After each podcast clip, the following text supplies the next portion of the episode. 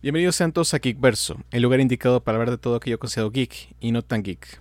Soy su presentador Kevin Álvarez y el día de hoy me acompaña el kamikaze del cine, el conocedor de las figuras, el maestro de todos los coleccionables, el joven Asael. ¿Cómo estás, Asael?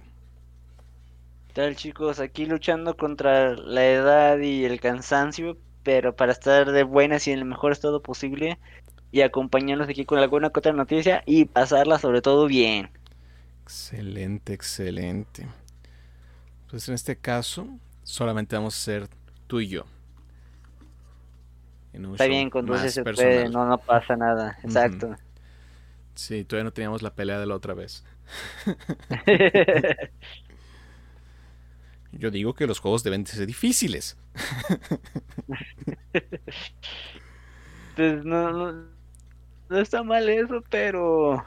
Pero yo lo También quiero para fácil. la gente... eh, sí, exacto. No, no, no, no quieres ser tan directo. Sí, es que volvemos al punto, es circunstancial. Hay juegos que de repente dicen, esta dificultad fácil, normal y difícil. Uno dice, pues voy por la normal o la fácil, lo que sea. Y otros juegos que no te dan la opción dicen, es difícil. Ahí como que Eh. te dicen, tú decides si le entras.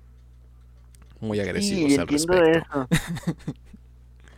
Y tienen su razón, porque pues hay fanaticada, hay gente para todo eso. Yo nomás digo por ejemplo, que ya cuando te vuelves un adulto responsable en, te- en teoría, tienes muchas actividades, tienes muchas cosas que hacer, y a veces lo que uno menos quiere es estresarse de más, o que no tenga el tiempo suficiente como para poderle dedicar a los juegos. Sí, también uno no se quiere estresar tanto. O se quiere estresar Eh, mucho. eh, o sea, por ejemplo, exacto, uno de dos. Es como el meme que ponen de que diciendo yo, sal- yo queriendo salir a relajarme después de un horario laboral pesado y trabajoso, y se ve una persona nomás que agarra el, el- este, el control así normal, y dice, cualquier niño japonés o chino, este, que se pone a jugar en esta hora porque está aburrido, y, y sale acá con el aspecto como un tipo Predator. Sí. Así es, así es. ¿Qué le podemos hacer ahí?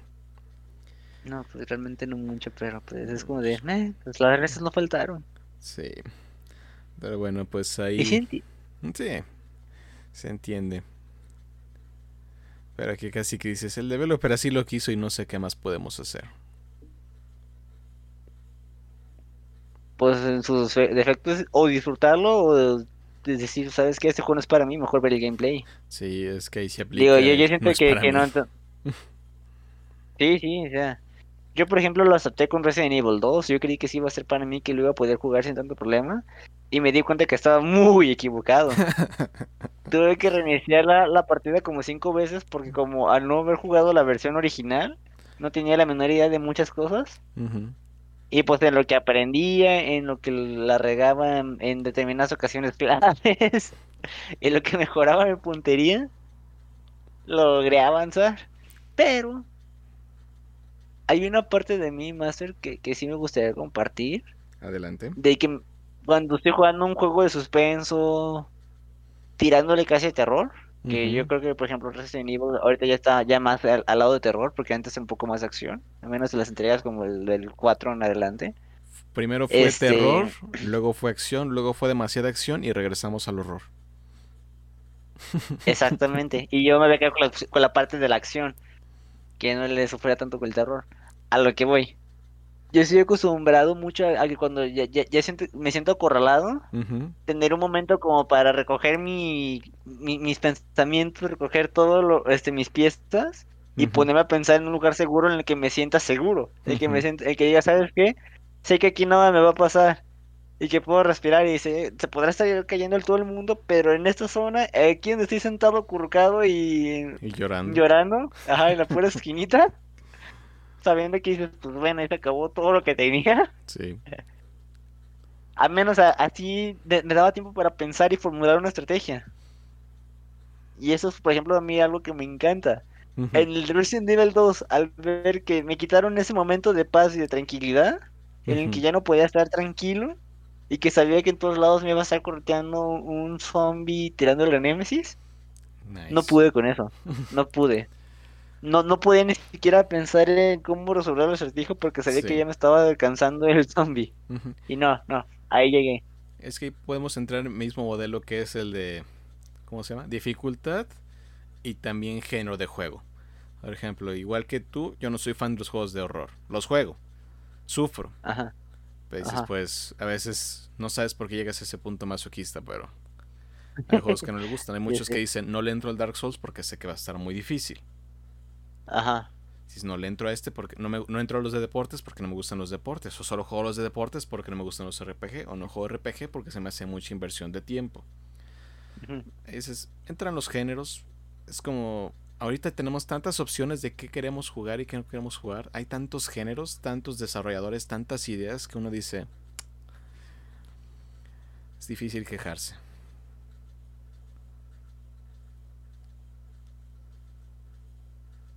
Sí, hay como un poco para todos. Sí.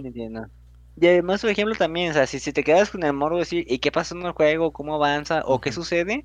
Pero no, te sientes con las capacidades de poderlo pasar veo muy buena la idea de eso de los gameplays y aparte de esa manera apoyas y ayudas a otra persona que está queriendo recolectar dinero en ese esfuerzo que está haciendo de ver de crear contenido. Así es. A mí se me hace bien padre eso, o sea, yo ejemplo con Resident Evil yo acepté dije, Resident Evil 2 remake está demasiado pesado para mí, no lo puedo terminar, no puedo con eso.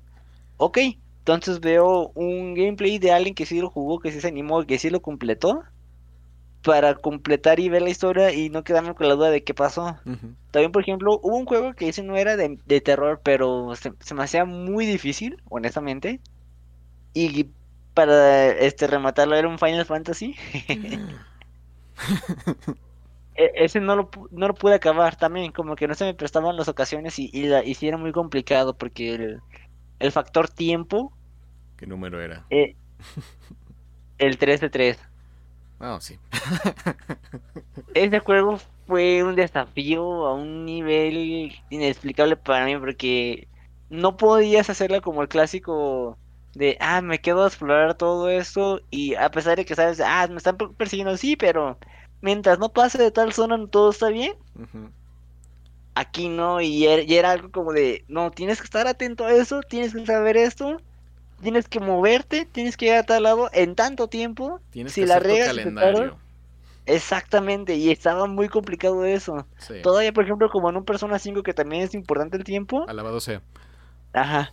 Puedes quedarte en una situación de, ah, ¿sabes qué? Puedo aquí y mientras no concluye alguna acción, no avanza el tiempo. Y dices, chido. También es más, ¿cómo se llama? Es más amable en cómo maneja ese procedimiento. El de Final 13 3 no, ese fue muy rudo. es bastante agresivo el modelo. De hecho, por eso mucha gente dijo que era malo. No era malo. Pero te no, no, no, eh, Exacto. Fíjate que, mucho. que sí que podría decir que no juego malo. Más bien hay gente que no... Eh, era un juego que la, la, población no estaba preparada para ello. No, sí hay juegos malos. bueno, sí. Te metes a Steam y encuentras unas joyas que dices... Ay. dices, esto no sirve, aunque yo quiera que sirva. Ya sé, y te duele porque ya, ya pagas por él y me visto traerles y decías, va, me late, me lanzo, y ya cuando lo juegas como que, ah, no, no. No, pero esa es una alternativa para que puedas pasar los juegos de terror. ¿Cuál? La juegas con amigos.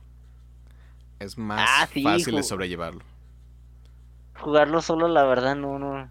Así que cuando, También recuerdo cuando... Así que cuando acabe la pandemia, vamos, voy a ayudarte a que pases ese juego. No manches. Para que lloremos juntos. Porque, como menciono, para esto no soy bueno, pero al menos nos asustamos en equipo. Fíjate que una vez estuve a punto de salir con una chica que me decía uh. eso de, que ella se de, que si yo me animaba este ponía, podíamos poner el videojuego en, el, Play 4 del Resident Evil y ella se animaba a jugarlo. Sí. Estoy a punto, la verdad, pues por X y cosa no se dio y no salimos. Pero sí se me hace una buena idea. Es que no es mala idea. no, no, no, o sea, y, la verdad, o sea, como que cuando ya sabes que no eres el único cobarde en el equipo, o que hay equipo al menos, ya la cosa cambia. Porque cuando eres el único que juega y estás solo, y por ejemplo también con Diablo Weedy no sabes qué problemas le generó el jugar el prolo, el, si es el prólogo del, juego, del puro inicio. Que ni siquiera entrabas al capítulo 1, no manches, era un estrés. Un estrés que no podía con eso, Master. Estaba muriéndome. Ay, te voy a poner Y más cuando- Returnal. Déjate de eso, también como el de Outlast, son juegos que desde un inicio sé que no debo de tocar, ni siquiera de mirar. La más así como que de lejitos y en un gameplay que alguien grabó en YouTube. Ujú. No me acuerdo si ese juego tiene modelo para visor de realidad virtual. ¿Outlast? Sí. No manches. ¿Qué clase de loco haría eso? No sé, vamos a conseguir uno y vamos a poner a jugarlo. Kevin, si a duras penas pude pasar el de Metro Exodus o el de The Last of Us Parte... El de Last of Us Parte 2, neta, hubo un momento en que yo sentía que iba a rendirme, ¿sabes? Que iba a renunciar y dije, no, esto es, esto es demasiado para mí. ¿El Me alteraba demasiado. No, bueno, en el hospital estuvo fuerte, sí, la verdad sí me asustó. Pero yo estaba un poco traumatizado desde que estaba en los edificios con esta otra chica. Ah, ya me imagino dónde. Ah, ya sé. Lo diremos para no spoilear, pero ya entiendo por qué. Donde salían, no, los sigilosos. Sí, exactamente. Esa zona ya, ya, ya, ya me tenía tuerto, ya. Desde que vi que, que la única ventaja que podía tener contra ellos ya, ya no era relevante y que eran más robos para pelear, de frente dije, no, no puedo. Estaba a punto de desertar, ¿eh? Y de hecho me tenía que racionar mucho lo- los ratos que jugaba. para que no te pegara. Sí, sí, sí, porque si no, sí, mi nivel de estrés iba a estar demasiado afectado. Aunque déjame decirte, ese tipo de juegos me ayudaron un chingo para agilizar los sentidos. O sea, terminaba de jugar y mi cuerpo estaba tan alerta que cualquier movimiento visual o auditivo lo agarraba de inmediato. Excelente. Es- es- Eso era una experiencia, e- eso se me hizo muy padre y es donde yo puedo debatir que los videojuegos te ayudan en la vida, te, te, te permite, te ayudan a mejorar tu destreza, tu agilidad y agudizar tus sentidos para cualquier cambio visual que veas, luego, luego reaccionar o cualquier cambio en, en sonido o algo. Y no solamente me gustaría hablarlo por la parte de, de los videojuegos de terror o de suspenso, sino que también, por ejemplo, en juegos competitivos como Mario Kart, Mario Party No, eso se con arruinan juegos de guerra. Ah, no, sí, sí, pero aparte de arruinar amistades, te ayudan a mejorar también tu destreza y los sentidos. Ah, claro. Porque todos esos llevan ese tipo de dinámicas. O hasta los de guerra, como Call of Duty, este, For Honor, este, Battlefield y todo ese tipo de juegos también te permiten mucho mejorar tu tino, reaccionar lo antes posible. Sí, así es, señores. Así es. Nos ayudan, aunque no parezca. Los videojuegos dan beneficio, no importa lo que diga la sociedad. Sí, no, no importa que diga tus papás o el profesor de que los videojuegos no, no sirven, tú puedes tener argumentos para defenderlo. Y todavía mejor, puedes decir que hay gente que vive de ello. Hace poco, de hecho, hablando de ese tipo de notas, Sí. había visto que una empresa inglesa estaba buscando gente para que jugo- este, se dedicara a jugar videojuegos. De- ellos decían, tú ponte a jugar en nuestras computadoras y te damos un contrato que creo que era el equivalente por 800 mil pesos mexicanos en un año. Mm, La verdad te puedes quedar y decir, wow, por solamente jugar videojuegos, ganar esa cantidad, está padre, está buenísimo. Y lo más que te decían, o sea, sí te, sí te pedían que tuvieras cierta destreza, y este, pero cualquiera podía calificar. Y dices, órale, qué chido. La única traba que yo vi ahí, pero, pero que igual yo diría que si eres un apasionado de los videojuegos y te planeas dedicar a los videojuegos, ujú. si vale la inversión. Ellos te decían, pues sí, o sea, ocupamos que tengas cierta habilidad, cierta destreza, pero que también juegues con nuestras computadoras. Me puse a revisar e- en la página y obviamente como es un- una empresa este, de Inglaterra, Sí. te cobra en El libras. Y el envío, no, sí. No, el, el envío ni siquiera lo quise voltear a ver. Me, me, me quedé en la parte de- del costo del procesador, del CPU. No, Y hice la conversión y el más barato costaba, así hablando en pesos mexicanos, como 20 mil pesos. El más barato. Suena factible. Obviamente había algunos que costaban, sí, sí, sí, o sea, había algunos que costaban como hasta 5 mil libras, creo. Y ya, ya, ya eso era un monstruo para mí. Y nomás me quedé pensando, dije, si ese es el costo de eso, o sea, más aparte el envío de Inglaterra hasta acá va a ser un rollo. Pero bueno, lo que quería ir es de que se puede vivir de los videojuegos y es una persona que se apasiona por los videojuegos y quiere trabajar directamente para andar jugando toda su vida, se puede hacer. Hay empresas que están empezando a decir, va, yo te contrato, yo te este, hago un, este, un contrato anual por ello. Así que ya tienen esas herramientas, chicos, para a todos aquellos que digan los videojuegos no sirven. Hay muchos argumentos para decir si sirven y hasta te pueden dar de comer. No, pues es la industria que más dinero genera ahorita en cuanto a entretenimiento. Hace mucho tiempo que rebasó a los ingresos que genera la industria de la música y del cine. Es una industria que genera dinero. Y muchos que viven del streaming es por eso, así que no jugar videojuegos en vivo. Es eso. Sí, es, se ha vuelto un factor muy grande en la sociedad actual. Sí, completamente. Así que chicos, les invitamos a que rompan esos muros mentales que nos pudieron haber generado para que se animen y persigan esos sueños. Así es. Pero ahora pasemos a las desgracias en el mundo de los videojuegos. Oh. Ay, no. A ver, cuéntame. Ah, este, pues ¿Qué desgracias? Pues una noticia interesante y a la vez como que dices, mm, qué triste. Pero tal cual, Sony ya admitió que la, el stock para PlayStation 5 va a seguir limitado hasta el 2022. Que no tienen como la capacidad actualmente de poder cumplir con la demanda actual de consolas. Sí afectó fuertemente la cadena, ¿cómo se llama? De suministro a todo este proceso por, lo por los casos de coronavirus y alentado todo el proceso actualmente. Pero curiosamente ha sido una consola bastante vendida a pesar de las circunstancias. Creo que incluso ya superó, ¿cómo se llama? Las ventas que tenía para PlayStation 4. Creo que incluso fue la mejor vendida en su primer año fiscal en la historia de consolas, pero no estoy seguro. Así que rompió el récord de ventas en Estados Unidos en cuanto a su salida.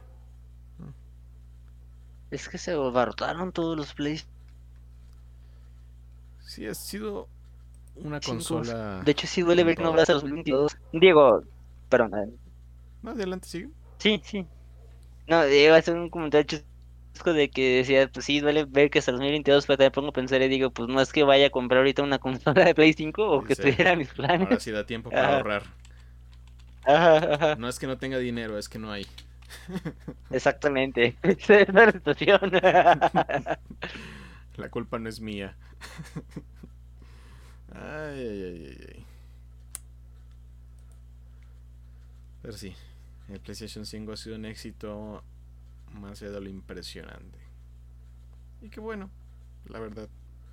Es bueno que a las compañías les esté yendo bien con su consola, les dan más soporte y hacen más juegos para la misma. Incluso creo que se anunció que en el PlayStation 5 fue donde más se vendieron se vendió el 50% de las copias de Resident Evil Village. Mm. No sé si directamente solamente en PlayStation 5 o al menos en PlayStation, por así decirlo. En las consolas.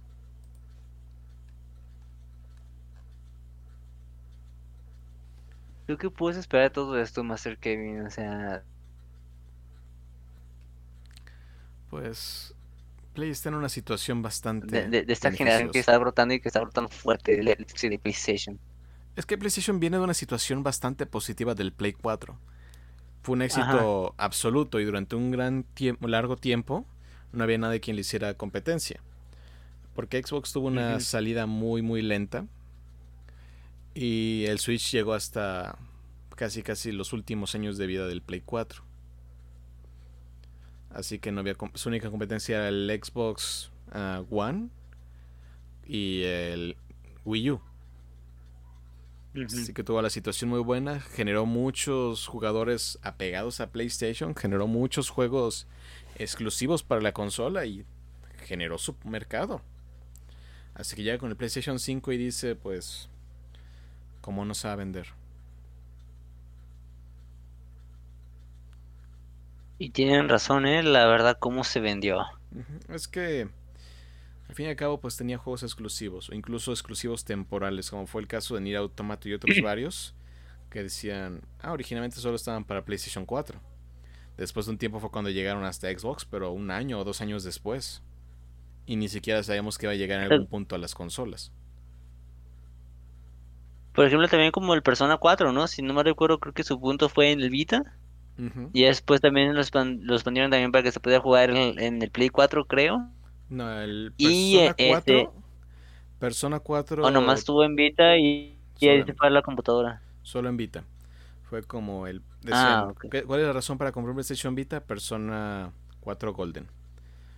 Porque el Persona original salió para PlayStation 2. ¿El 4? Sí, el 4 original salió para PlayStation 2. La versión Golden la sacaron exclusivamente para el Vita, pero a pesar de que todo el mundo esperamos que fuera a ser el port para 4, nunca pasó, pero llegó a PC.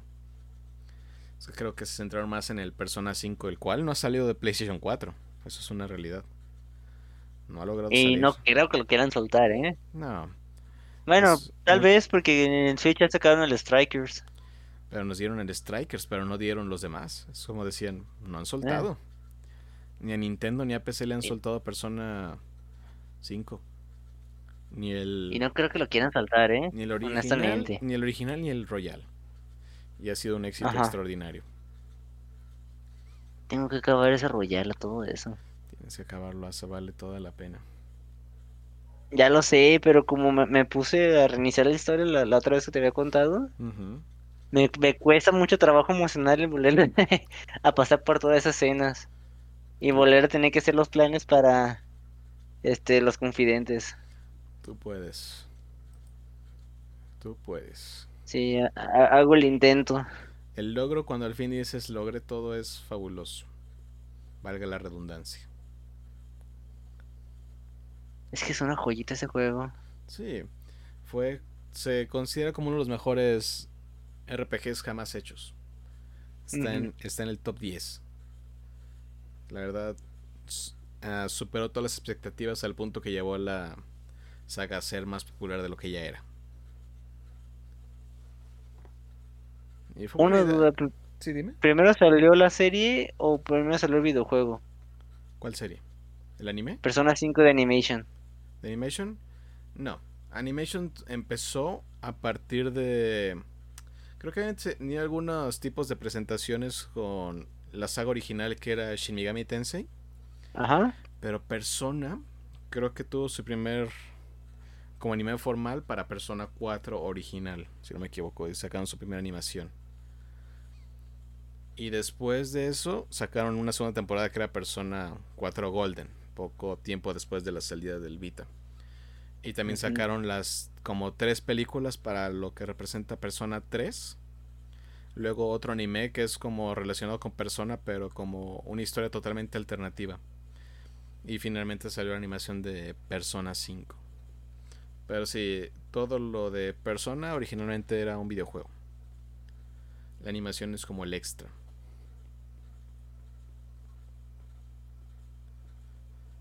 Porque sí, la animación como que le ha quedado de ver a Persona 5 en cuanto a lo que fue. entiendo. Igual la verdad es una joyita, algo bien hecho, algo bien bonito. Y ya lo están y que si del... pueden. Mm, sí, hacen harían mal. O sea, ¿cuántas sagas no han sido explotadas como pueden cuando ven que tiene tantito éxito? Sí, tanto y ahora cuando tienen mucho éxito. Tanto que están pensando en el 6. Uf, no, no, no, no puedo emocionalmente con eso, Master. Pues, pues Shin Megami Tensei, el remaster del 3, creo que llega esta o la próxima, creo que la próxima semana de mayo llega el remaster de Nocturnal, que fue el, tercer Shin Megami Tensei, que salió originalmente para Play 2. Va a llegar a Play 4 ah, y a Switch. Y se supone que este año vamos a tener más noticias sobre Shin Megami Tensei 5, que va a ser exclusivo del Switch. Así que, quién sabe. Supone que esa era la saga principal, pero ha ganado demasiada fuerza persona contra ella. Tanto que muchos ya consideran más persona principal que otro. ah, pero bueno, ya también no se envasa la preferencia de la gente. Sí, nada más que Shin Megami Tensei ese sí es difícil y oscuro.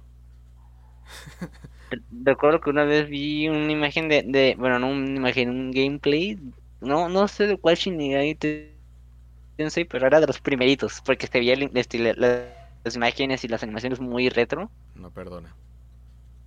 No manches, sí, tiene una temática bien cruda, nada que ver con los Persona. El Persona se ve alivianado. Bueno, Persona 5, digo, pensé que sí tiene simbolismos así. No, Persona 5 es en el mundo actual, con de repente temas medio oscuros, pero todo con un aspecto todavía más alivianado.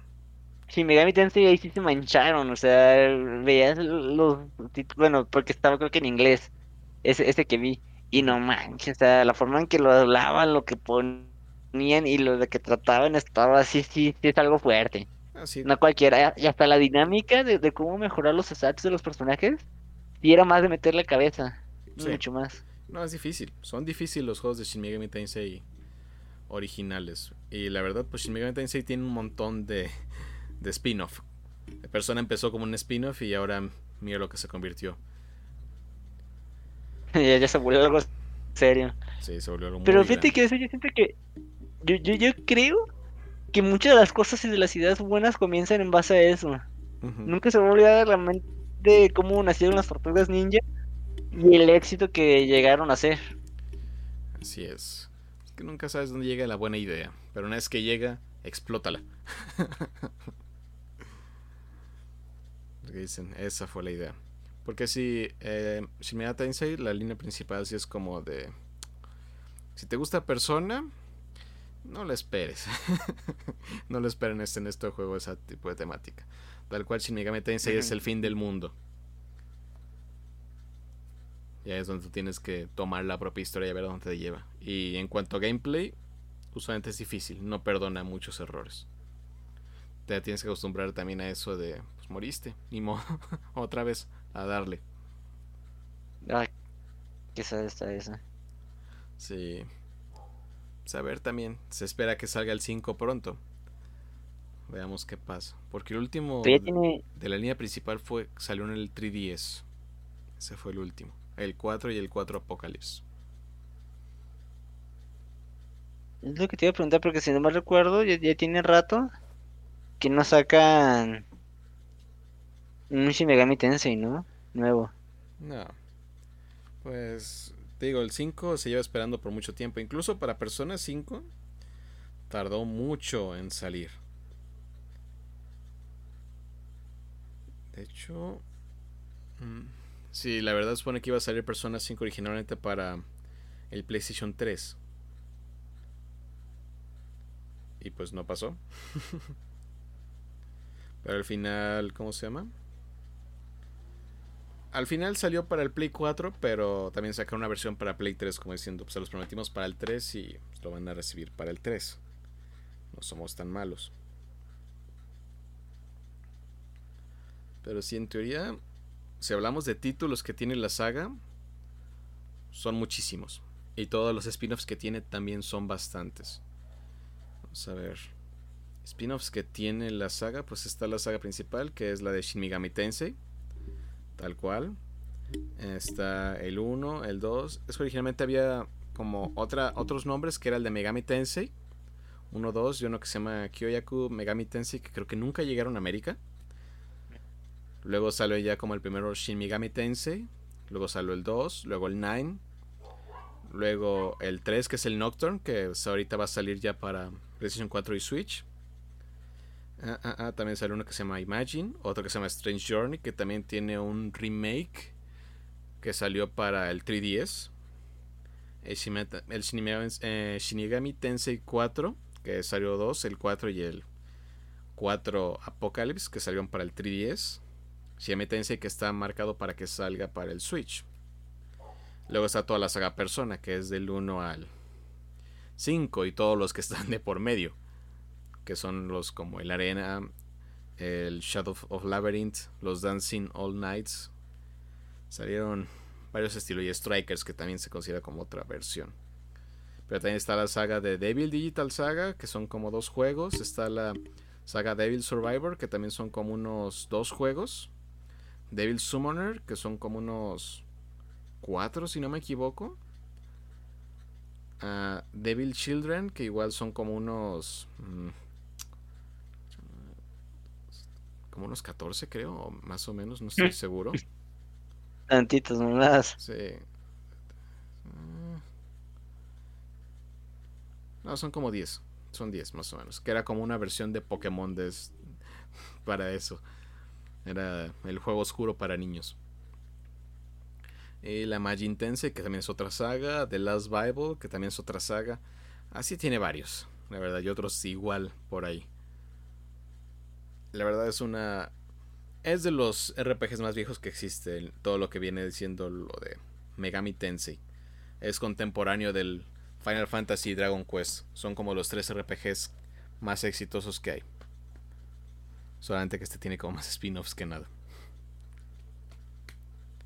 Pues igual, digo, y ojalá, por ejemplo, que se empiecen a dar a, dar notar más. Así como el remaster que están haciendo del otro Shimei Que me habías platicado hace ratito. Que empiezan a volar a sonar más esos títulos, ¿no? O sea, estaría padre que los traigan a, a estos plataformas nuevas para que el público de hoy en día los conozca. Yo creo que también es algo perfecto. Sería perfecto, pero es que siguen siendo juegos de nicho. Porque muchas personas gracias a Persona le entraron a todos estos juegos. Mm, algunos son muy viejos. Estamos hablando de Play 2 para abajo. Y luego 3DS. Están en todas las plataformas que te imaginas. Estamos hablando desde los tiempos del Famicom, del NES. está veterano el asunto. Muchos tienen ahí sus colecciones y todo, pero sí es, es una saga bastante larga. Pero si quieren entrar a persona, mm, creo que pueden conseguir todos los personas teniendo un Play 4. A ver, para todos los juegos de persona tienes que tener, si no me equivoco, creo que en Vita puedes tener la mayoría. Porque está el remake de Persona 1, que es más como un remaster más o menos. Que es, eh, antes, el Persona 1 salió para PlayStation 1. Al igual que el Persona 2, que el Persona 2 es una duología, son dos juegos diferentes. Y se considera como el mejor de la saga. Para conseguirlo es un logro. Ah, y todos estos juegos uh, sacaron un remake para el Persona 1 que está para PSP. Y un remake para Persona 2 que también está para PSP. Y esos dos tienen como sus remakes, que no me equivoco, y los puedes conseguir en el Vita. Y también está el. Ven que les dije que Persona 2 es una duología. Está la. Son dos juegos que es el. Innocent Sin y. Ah, se me fue el otro nombre. Original Sin. Ah, ah, ah. Sí, les gustan nombres bastante abstractos. Ah, sí. El Persona 2 parte 1 es Innocent Sin, que lo pueden conseguir en la versión de PSP, que se puede descargar en el Vita. Y el Persona 2 parte 2 se llama Eternal Punishment, que es esta para, para PlayStation 1. Se hizo una versión para PSP, pero esa nunca salió de Japón, así que no está traducida al inglés. Pero esos tres juegos los pueden adquirir desde su PlayStation Vita. La versión de PSP de Persona 1, la versión de PSP de Persona 2, la versión de PlayStation 1 de Persona 2 Eternal Punishment, porque puedes jugar en tu Vita juegos de PlayStation 1. En cuanto a Persona 3, Persona 3 tiene tres formatos. Salió el 3, que es el básico. El 3 FES, que vino con contenido extra, que es un extra dungeon y todo eso. Y Persona 3 Portable, que fue hecho directamente para el PSP. Esta versión es más que nada como un tipo novela gráfica, pero los dungeons son tal cual como persona normal. El Persona 3 original es difícil de conseguir. El Persona 3 FES es más fácil de conseguir. Pero si quieren jugar como Persona 3, aunque no sea con el FES, que la verdad no se pierden tanto. Y creo que tiene mejor control eh, el Persona 3 portable. Porque el Persona 3 portable puedes controlar a, tus, a todo tu equipo. En los otros son como automáticas sus funciones. Así que puede que ocupes que tu personaje te cure y al final nunca te va a curar. Ya casi puedes controlarlo. Y lo pueden conseguir también para PlayStation Vita, el Persona 3 portable. Y en el Vita también puedes conseguir, se puede conseguir pues el, el Persona 4 Golden. Que dices, ahí está, ¿cómo se llama? La forma de conseguirlo. para eso fue hecho casi casi el Vita, o es el juego estrella del Vita. Y si no les interesa ese formato, como mencionó Asael, ya está disponible para conseguirlo en Steam. También para Persona 4 salió como un spin-off que eres como un juego de peleas. Que se llama Persona 4 Arena. Y otro que se llama Persona 4 The Ultimate Ultra Suplex Hold. Sí, ese es el nombre. Qué manchado el nombre. Sí. Bueno, los dos los pueden conseguir para PlayStation 3. Eso sí es un hecho. Ah, luego está Persona Q, que es tal cual como otro, otro spin-off, caray. Y este es juntando los personajes de Persona 3 y Persona 4 en un juego. Oye, ¿no te gusta un spin-off de dentro de un spin-off? ¿Qué te puedo decir? te digo, se Digo, volvió... en los videojuegos se ve interesante, pero en las series me, me, caí- me quería muy gordo eso. Sí, pero es que es- esta persona se volvió ya su propia franquicia con Persona 4. Fue tan exitoso que dices ahí. Y exitoso a medias, no fue exitoso ahorita como Persona 5. Son diferentes niveles, Ajá. niveles de éxito en ese caso. Persona Q. Shadows of Labyrinth, solo pueden conseguirlo en 3DS. Son gráficos menores, como un poco más raro, no es canon. Y toma muchas direcciones raras. Pero es entretenido. Y está únicamente para 3DS. Luego está Persona 4 Dancing All Night, que está disponible tanto para PlayStation Vita como para PlayStation 4. Pero creo que la versión de PlayStation 4 solo la puedes conseguir si compras un paquete especial de Persona Dancing All Night que incluye la versión de Persona 5 y la de Persona 3. Viene con un código para descargar la versión de Persona 4. Así que esos tres los pueden jugar en PlayStation 4. Y el de Dancing All Night también lo pueden ah, el de 4 lo pueden jugar en PlayStation Vita y creo que los otros dos también se pueden jugar en Vita. Persona tiene cariño por el Vita. Ay. Persona le tuvo fea el Vita. Sí, caray, creo que el único. Luego está Persona Q2, que es la segunda parte, que ahora incluye los personajes de Persona 5 en la mezcla y está disponible para Nintendo 3DS. Creo que fue de los últimos juegos que salieron para la consola. Y finalmente Persona 5 y Persona 5 Royal. Eso se pueden conseguir únicamente en PlayStation 4 por el momento. Y Persona 5 Strikers, que es como la continuación de Persona 4, digo Persona 4, Persona 5 base. Lo pueden conseguir en PlayStation 4 y Nintendo Switch y PC.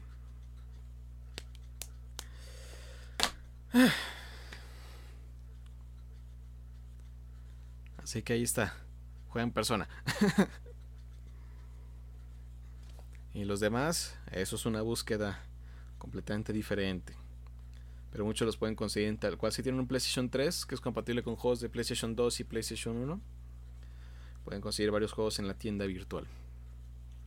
O conseguir los discos, aunque creo que los de Devil Survivor son caros de conseguir. Ah, no, Devil Survivors creo que es todo en 3DS. Devil Devil Saga, creo que. No, ese es para. Eso lo puedes conseguir para PlayStation 2. Ah, Devil Summoner. Devil Summoner es como el que tiene los discos más caros. Para ahorita en físico, si los buscan conseguir. Porque todos son raros. Y de repente se volvieron populares por Persona 5. Ah, me cansé. Es igual que he sorprendido, ¿eh? Sí, sí, sí te sabes mucha historia de persona. No, tengo una lista. Órale, ok, ok. Pero sí, tal cual. Para jugar todo persona ocupan un PlayStation Vita, un PlayStation 3, un PlayStation 4 y un 3DS. Y si el PlayStation 3 no es compatible con PlayStation 2, un PlayStation 2. Casual. Sí. Así que hay que dar gracias que no cerraron la tienda de PlayStation Vita. Aunque no sé si permanezcan los juegos de PSP, así que dense prisa. Sí, aprovechen y no, no se duerman porque sí puede ser una oportunidad de oro ahorita. Sí, puede ser la única oportunidad que les quede para conseguir Persona 1, 2 y 3 para PSP. y Ujú. PlayStation Vita. Pero bueno, ahora noticias más calmadas. Nuestro kamikaze del cine vio un tráiler recientemente que le gustó. Exactamente, y la verdad fue algo que se me hizo muy llamativo, sobre todo porque ya tiene, yo creo que uno o tirándole dos años, ya pronunciándose. Después de, lo que fue la, la, eh, la puerta que abrió Sony con lo del Spider-Verse, se podría decir. este empezó a sacar un poco más de películas sobre personajes que tal vez no eran el protagonista de como un tipo de Spider-Man, pero empezaba a llamar la atención. Y algo que fue bueno y que no fue una película mala, a mi punto de vista, a mi parecer, fue la, este, la película de Venom. Con la noticia de que ahora ya salió de que para septiembre en este año, en teoría iba a salir el año pasado, pero por cuestiones de pandemia, COVID, todos esos, detalles, sabemos que se tuvo que atrasar.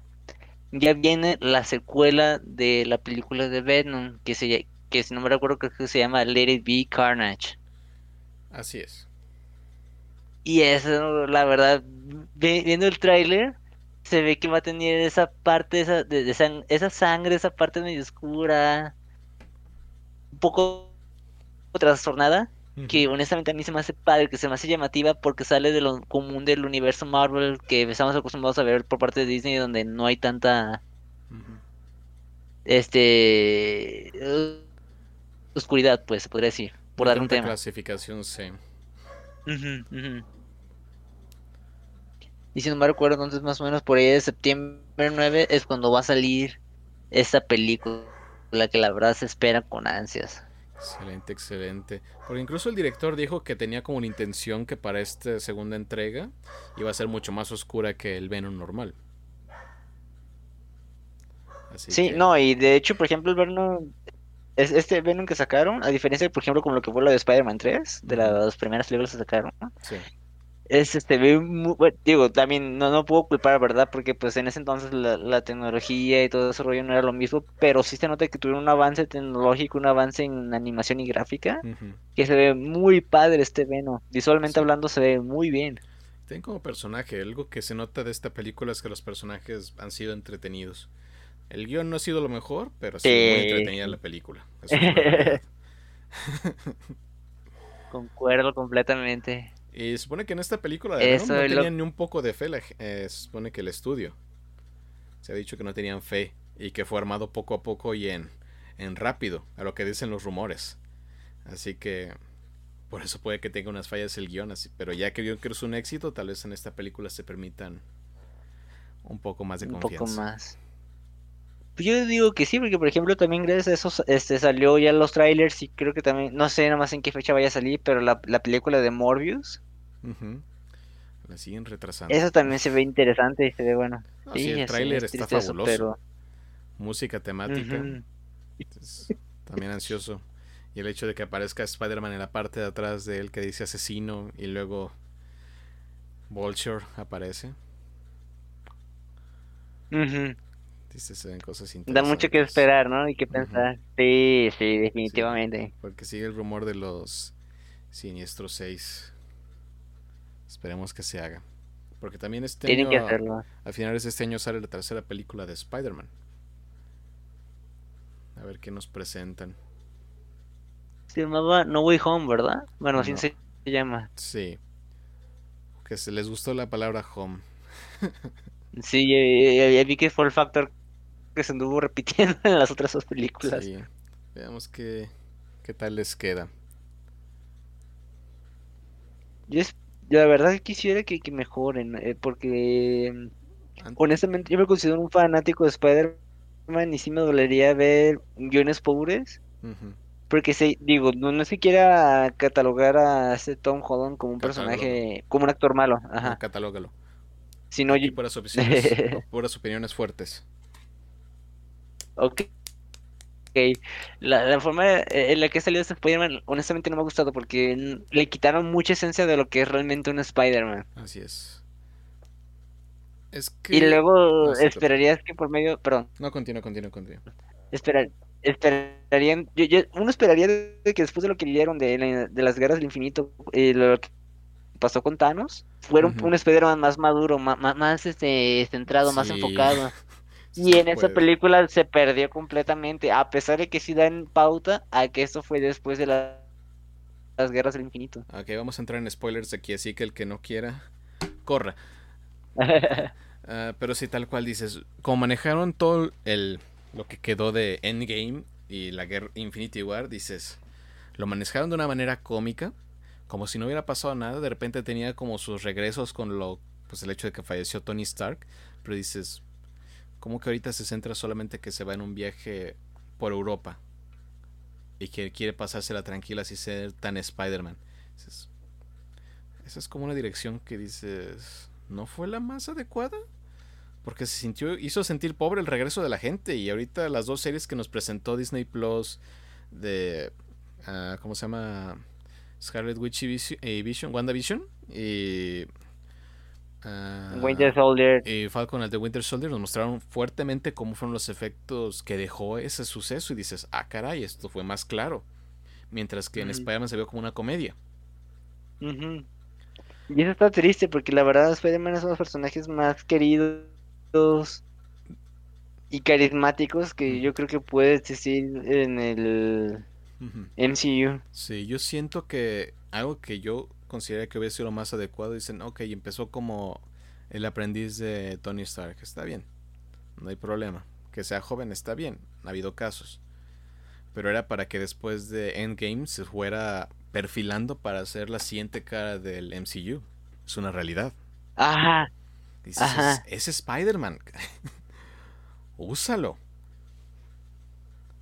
Ha sido la cara de Marvel por años. No, material sobra, bueno y malo. Exacto. Entonces, tantas buenas historias que tiene Spider-Man. Sé que estamos con este asunto del Spider-Man juvenil, pero ya como que ya encaminarlo para lo que sigue.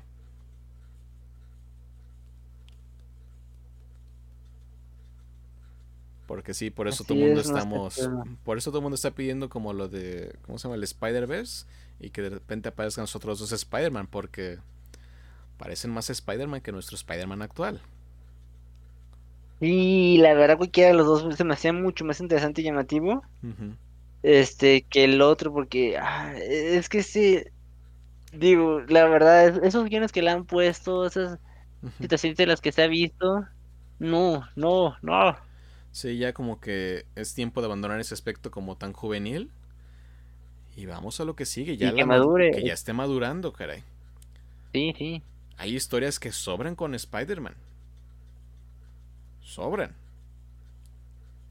Y ahorita si venimos con esta contraposición con las otras películas que están apareciendo de, ¿cómo se llama? Morbius y Venom. Dice, estas películas vienen con personajes pesados. Pesados en cuanto a la ambientación. Necesitamos un Spider-Man que esté a la altura, porque si pones a Peter Parker contra Venom, dices, se lo va a comer, ahorita como se ve. Sí, que va a querer de seguro correr ante el señor Stark que no está vivo. Y ahí lo van a acabar. Por el, al inicio, por ejemplo, cuando se presentó en la de Civil War, ese Spider-Man nuevo, dices, va, te la compro. Sí está nuevo, está chavo, apenas va, a tener su primer avistamiento con otros superiores, está bien. Y la relación con, con Iron Man, Tony Stark era bastante disfrutable. Si es, Ajá. Funciona. Sí, pero ya, ya, que se quieran basar completamente en eso, es como que no, no lo hagan, o sea, no abusen de, eso. Ya tenemos que avanzar. Exacto. No nos podemos quedar siempre con ese Spider-Man. sí.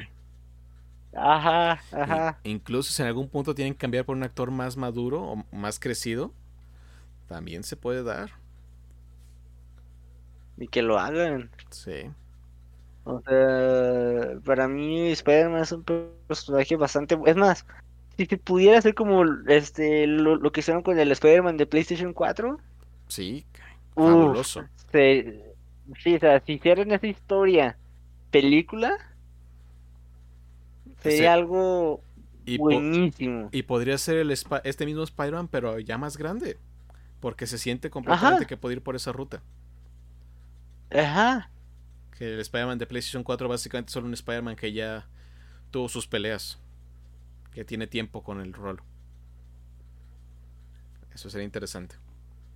Sería apropiado para utilizar. Y sería bueno de ver. Porque también muchas personas han pedido que se haga, ¿cómo se llama? Lo del equipo rojo que es la amistad que tiene Deadpool con Spider-Man.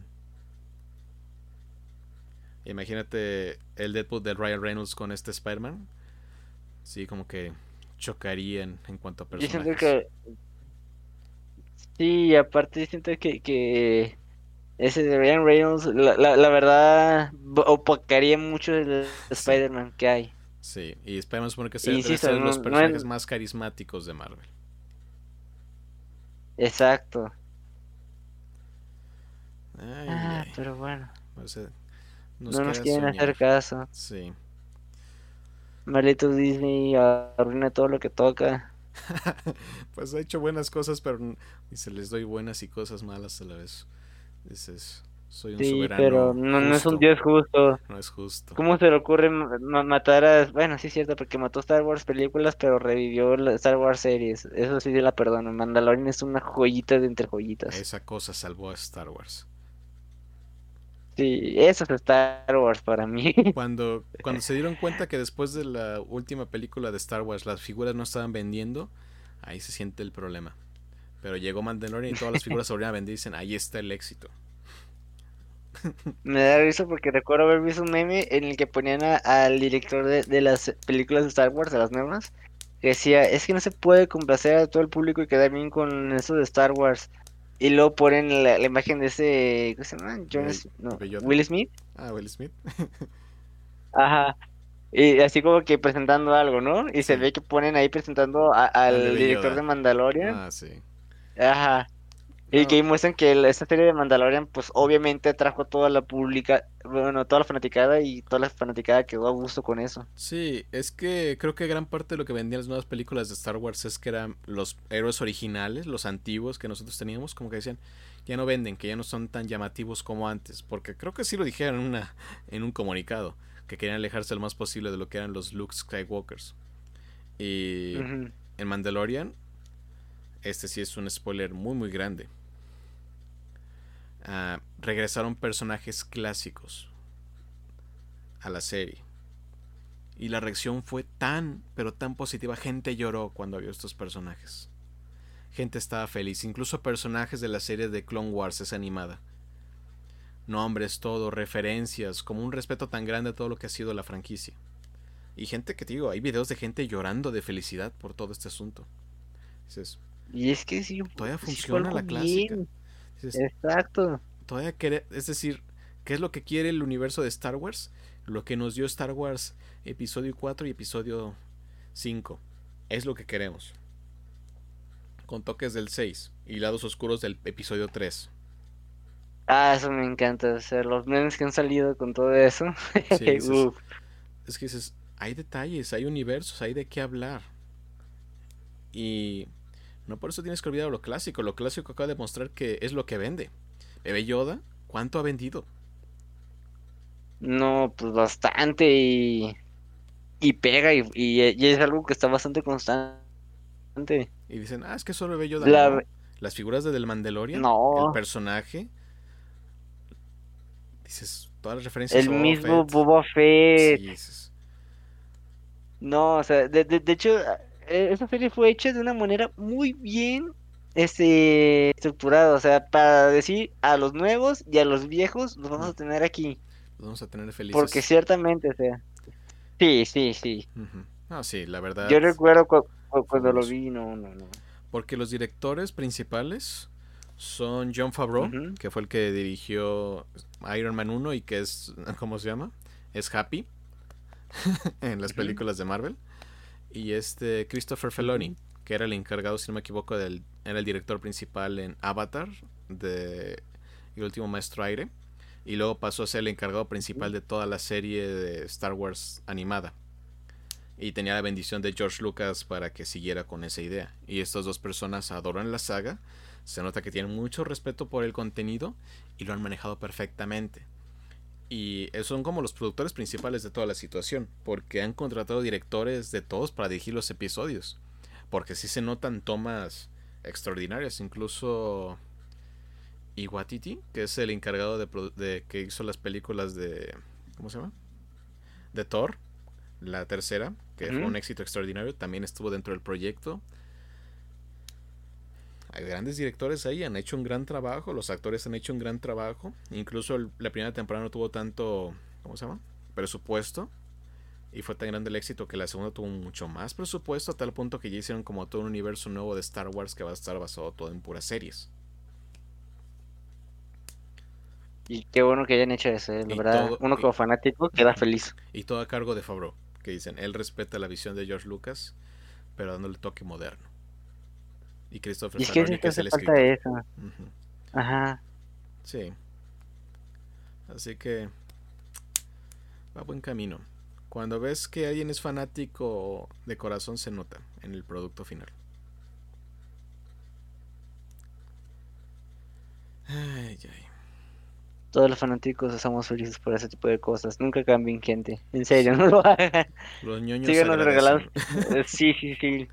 Los ñoños de nicho, los ñoños nuevos, los ñoños por haber. Sí. Y los que en algún momento se volverán ñoños lo agradecen. Ha- Hablamos por toda esa comunidad. Sí, dicen, esto no se queda viejo, sigue funcionando después de tantos años. Pues oye, no manches, que son casi de la edad de mis papás, este, Sí, la saga de Star Wars. "No, pues nuestros papás nos pasaron el gusto. Es la Ah, realidad. sí, sí. Les gustó tanto que nos lo pasaron a nosotros, es su culpa. Pero igual no está mal, o sea, yo sí digo, No. sí, va, me late. Pues lo Que disfrutamos. siga el legado. Ajá. Porque Digo, para mí, eh, eh, por ejemplo, me, me suena mucho que, que esto de las 7, 8 y 9 es como decir, eso nunca existió y no va a existir en mi mente, como el final de Game of Thrones. Este, Pero todo lo demás es aceptable. Sí, no, es que esas películas, quién sabe, tuvieron una dirección extraña, complicada y eso que fueran varios directores y diferentes visiones mermó bastante toda la situación. Y también el hecho de que los tres personajes principales de las películas originales jamás se reunieran era inaceptable. Todo el mundo estaba esperando ese momento y no pasó. Y lo más es, nos quedamos con ganas de ese momento. Sí, te dejaron con las ganas. Te dieron muchas cosas que dices estuvo bien, pero otras que dices, ¿qué pasó aquí? ¿Qué pasó? Porque muchos dicen, sí, no me gustó. Pero en general todos estamos como, estuvo bien. Y otras que dices, ay no, esto sí no. Mejor nos hubiéramos quedado sin eso. Y más porque te puedo asegurar que cuando pronunciaron y dijeron que le iba a salir el episodio 7, Todos nos muchos ñoños de nicho, Lloraron. mm, sí, y aparte estaban muy a la expectativa de, de, de, pues saben muchas cosas, ¿no? Porque pues estamos hablando de gente que pues ya tiene sus años y que está muy metida en el universo de Star Wars. ¿Nosotros?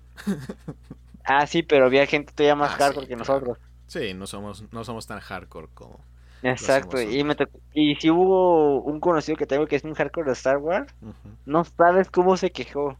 No, sí, Él dijo de, no manches, esto no debe haber pasado, esto no era así, aquí quisieron hacer la referencia a tal cómic, pero le salió por la culata y pues Sí, no, no. o sea, todos los conocidos que tengo que hablaron, que son fans de Hueso Colorado de la saga, me dijeron, estas películas fueron un error, algo que no debe haber existido. algo que no hubiera existido. Incluso la segunda película es donde tengo como más quejas. Y muchos dicen, no, es que se rescató esto, esto, esto, esto. Hay partes que dices en ese guion, dices, ay, en serio, no, no. Que todo, se estuvo, que todo lo que sucedió durante una persecución de una nave, toda la sección del casino. Hay muchas partes que dices, pudieron haberse cortado. Y algunas que dicen, pudieron aquí jalar el gatillo y seguir con esa idea que tenían marcada, pero no se atrevieron a hacerla realidad. Les dio miedo ahí. Y otras que tenías algo interesante que pasar y también no lo hicieron. En muchas cosas, muchos detalles. Y uno que no es tan fan de Star Wars, porque soy fan, pero no tan a muerte. No sé todo ni No todas las cosas para ver, pero me gusta. Ajá, ajá. Uno que ve así como nivel a guion dices, ah, caray. Qué buenas tomas tuvo la película, pero el guion, No da mucho no. que desear, ¿verdad? sí, como que se entendió tu idea principal que querías hacer, como superar nuestras expectativas. Y entiendo el mensaje, era interesante, pero no estuvo bien, no estuvo bien aplicado. Ajá, ajá, ajá.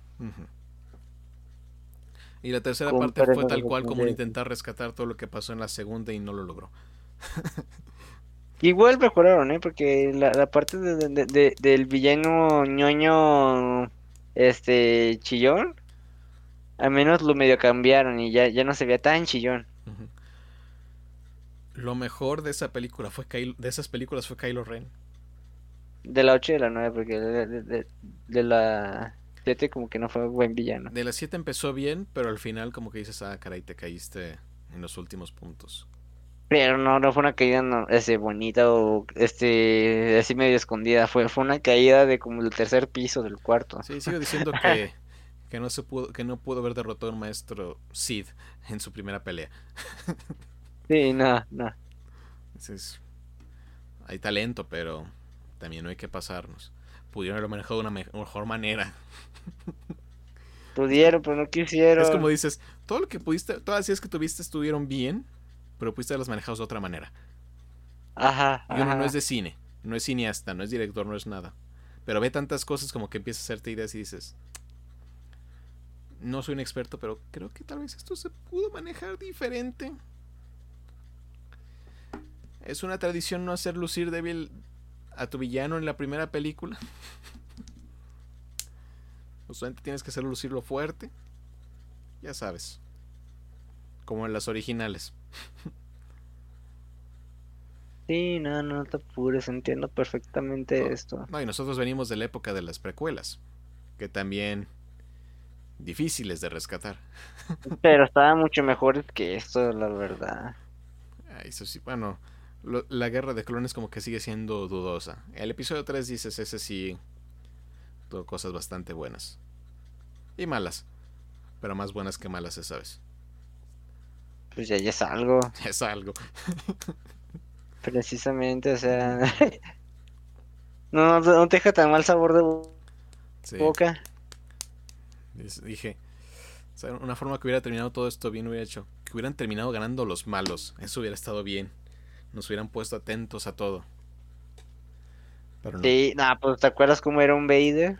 No, por eso cuando terminaron las precuelas y ves que iban a ganar los malos fue fabuloso la sorpresa. Pero acá no se atrevieron a hacer eso. No, tuvieron miedo, Sí, porque fueron creo que, cobardes. porque creo que antes de que salieran las últimas dos todos están diciendo tal vez sería bueno que saliera todo malo, eso llevaría todo algo mejor y tal", y no, no se atrevieron. Y también el final como que dices, como que fue una lluvia de muchas ideas. De decir, ok, ya la regamos aquí. ¿Al- ¿Alguna idea? ¿Qué proponen, gente? Cuando te regresan al villano de las películas originales sin ningún tipo como de pre- presentación y nadie solo pasó de la nada, dices, Sabes que hubo algo mal aquí ahí. hubo algo malo porque ¿sabes cómo? Porque te acuerdas cómo lo introducen? Lo introducen Sí. en los créditos en los créditos iniciales. Ha regresado. Ok, pero ¿no hubiera sido interesante que en las otras dos dieran como indicios a eso? Sí, definitivamente sí. Y no traiciona todo lo que fue la. ¿Cómo se llama? La idea principal de las otras seis películas. Que Anakin, iba, Completamente. que Anakin iba a traer el balance. que el balance se hacía de esa manera, ya sabes. no sé. Hay mucho. Ah, Ah, hay sobra que tirarle a Star Wars en esa. en esas películas, la verdad. Incluso uno no siendo tan obsesivo. Y yo sí creo que, por ejemplo, que sí podemos pensar un poquito más en, el, en cuestiones de, de cómo es eso de cineasta. Bueno, sobre todo porque cuando empiezas a ver demasiadas películas, demasiadas series, o prestas mucha atención en todo ese tipo de detalles, pues te va quedando más claro, ¿no? De que, ah, espérate, eso estuvo bien, esto no estuvo tan bien, aquí pasó esto que no me latió, aquí sucedió eso otro, Sí. o los gui- guiones sí te llevaron, sí te condujeron. No sé, como que es mucho el, el pensar y el ver Sí. todos esos detalles. Sí, volvemos. No somos expertos, pero este es el internet. Todo el mundo da su opinión, incluso aunque esté equivocada. Casual. Claro, como debe ser. Es válido. Que los fans opinen es válido. Es retroalimentación para los que crean el contenido. Y es, muy unánime esta, esta opinión. De que nadie le gustan es- esas películas de Star Wars. Solo ciertas personas que dicen sí es lo mejor que ha pasado Star Wars y dices, tal vez quieres atención. Pero bueno, vamos llegando al final de este podcast. Así que ya creo que mejor hablar de lo que hicimos esta semana, así que por favor, Asael, continúa. A rayos. Me agarraste desprevenido. Ese era el plan. Pues bueno, tuve una dosis, este, de golpes emocionales con la saga de Detroit Become Human. Sí, no, la verdad. De, hecho, es, es, un juego que adoro que me destruye emocionalmente. Empatizo demasiado fácil y rápido. No, es que es un juegazo, es una joya. Todos que tengan oportunidad de jugarlo. Y neta, jueguelo, disfrútelo. Es un juego que te está económico, no te cuesta mucho dinero y te da una experiencia muy, muy completa y muy, muy dinámica. Para hacer un juego de toma de decisiones, la verdad se vuelve muy dinámico. Más de lo que fue en alguna ocasión Telltale Games y otras que he jugado como Life is Strange. Aunque también de, hecho este, empatizas fácilmente con los personajes. por ejemplo, al inicio este Marcus no me llamaba tanto la atención, pero dices, pues bueno, aquí estás. Y ahí te dices, órale, me late el, desarrollo del personaje. Poco a poco te va ganando. El, sí, no, de hecho, cara me tiene comprado. O sea, la escena de persecución. Spoiler, de spoiler. a los policías. no, no, no, no, no, no. No, no. Eh, creo que es mi personaje favorita. Y de hecho, fue accidental su inclusión, ¿eh?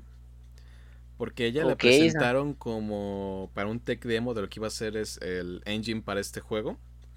Pero fue tan popular ella en el demo que al final sí le agregaron al juego como un personaje más. Qué bueno que lo hayan hecho. Sí. Es un personaje que, que vale la pena ese tipo de atención. Sí, todos los personajes tienen como una historia bastante única y con y como dices emocionalmente pesada no es que esas decisiones que te ponen no son de Dios se pasan de lanza sí eso es para que y... súfrele todo tiene consecuencias y no siempre buenas fíjate que, que, en eso ahí, ahí me da felicidad porque me puede adelantar el juego y entender de que si hacía algo que parece que va a ser fácil y que va a solucionar la vida de cierta forma no sabes cómo me alegro el hecho de decir, no lo acepté, no lo tomé. Y me dio una experiencia menos complicada para un escenario. Es como dicen, nunca es tan fácil como se ve. Es que sí parecía y, tu instinto de gamer te puede decir, hazlo, hazlo. Pero dice algo, algo eh. más dicen, algo no está bien. Exactamente, porque simplemente leía el texto y decía, mm, no, no me termina de convencer esto. Siento que me estás mintiendo. Ajá. Siento que ahorita me estás dando la mano, pero después me vas a tirar una cachetada cuando menos me lo espere. Eso. ¿Qué? Pensé exactamente en esa misma palabra. Toda una cachetada. Cuánta sincronía. Exactamente. Excelente eso. Pero bueno, jugué ese juego y también te volví a ver la, la serie de Magicians. Una joyita de sci-fi. Está buenísima la serie. Sí, no es una serie que sería apropiada para que la vea un adolescente o un niño, no, para nada. Pero por. Sí. Y maneja un montón de temas, simbolismos. Buenísimo. Excelente, excelente. ¿Y tú qué hiciste, Master? Correr, adiós. Ah, ok. no, yo al fin terminé ni Replicant. Mira. Aprovechaste el tiempo de una manera buena. Pues Sin entrar a spoilers. ¿Estuvo bueno? Sí. Así es. ¿Mejor lo que esperabas? Sí.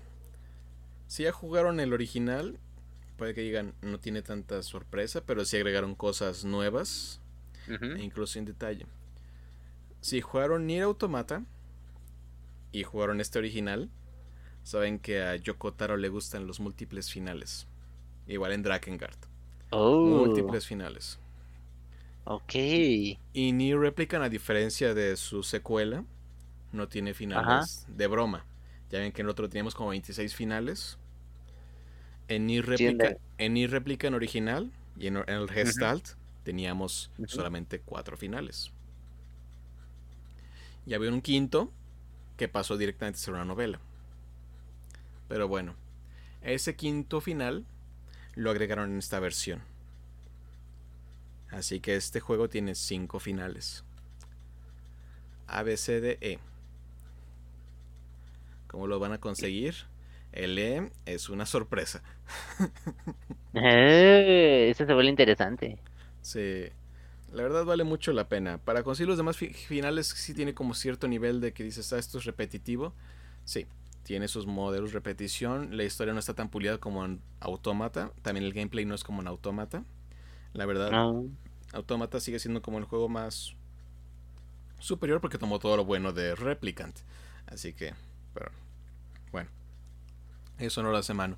Malo, nah, mano.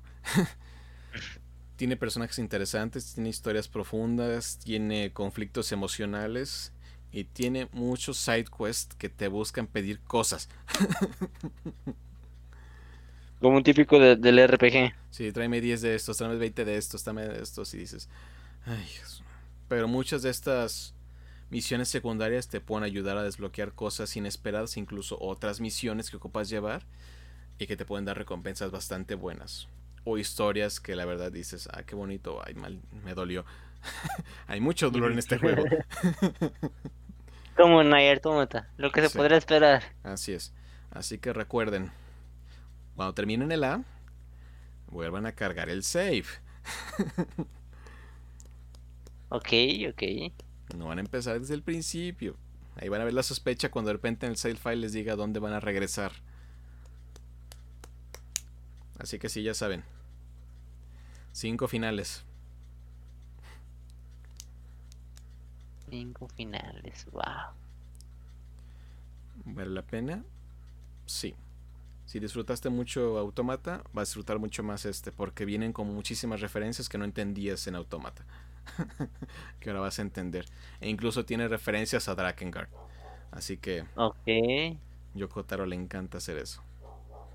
Pero qué padre, porque pues, hace que es un poco más unido, más movimiento. Sí, lo que sí es que mejoraron el gameplay del juego, el gameplay, eso sí. Modificaron el tipo de gameplay y de peleas para que sea más similar, sea como un híbrido entre lo que fue el original y el automata, para que sea igual disfrutable. Ok. Emocionalmente desgarrador sí es. Como cualquiera que haya jugado esto se lo espera. Y el soundtrack es fabuloso. Dicen que volvió a ser grabado desde cero, toda la nueva banda sonora, usando las pistas originales como base, pero volvieron a grabar todo con orquesta y todo. También las voces, hay muchos que son nuevas, otros que son, ¿cómo se llama? Reinterpretados por los actores originales del primer juego. Que ahorita dicen, ah, mira, cuando salió el primer juego dicen, ah, son los nuevos que están aprendiendo cómo va todo. Y ahorita todos, muchos son unas grandes estrellas del mundo de la voz. Así que muy bien, muy bien. Así que a llorar. Así que recomendamos dos juegos tristes. Y creo que sería todo lo que hice esta semana porque no recuerdo nada más. Estabas demasiado deprimido y golpeado por las historias de Game de, de No, vengo fresco del final, eh, así que lo acabo de terminar antes de entrar al podcast. Ah, mira, esto es compromiso, es compromiso, gente. Claro. Para que vean que aquí hay gente metida en esto. Sí, no parece, pero estoy llorando desde hace rato. no, no, no dejas de llorar y no sabes por qué. Sí, pero para encontrar el, fin, el final, eh, es, este, no te dice nada de cómo conseguirlo. Recomiendo una guía si quieren conseguirlo. solo, solo les doy un consejo consigan todas las armas. Ahí está. Ocupan todas las armas. Háganlo prioridad. Están despaciadas en el mundo y se consiguen con misiones secundarias algunas de ellas. Algunas misiones secundarias tienen que hacerse para que te desbloqueen la misión secundaria que te va a dar el arma. Para que estén atentos. Rompan todas las cajas que tengan que romper. Y ya, con eso. Y muy con eso llegamos al final de este podcast, donde fue más queja que nada, pero nos la pasamos bien. las risas no faltaron y, los comentarios menos. Sí, como debe de ser. Así que nos vamos despidiendo. Joven Asael. Eh, chicos, espero que se hayan pasado bien y que también se hayan quejado con nosotros. Así, este, entrando en este humor y feeling, esperamos que les haya sido de su grado este capítulo de podcast y los estamos viendo la siguiente semana. Somos Geekverso. Hasta la próxima.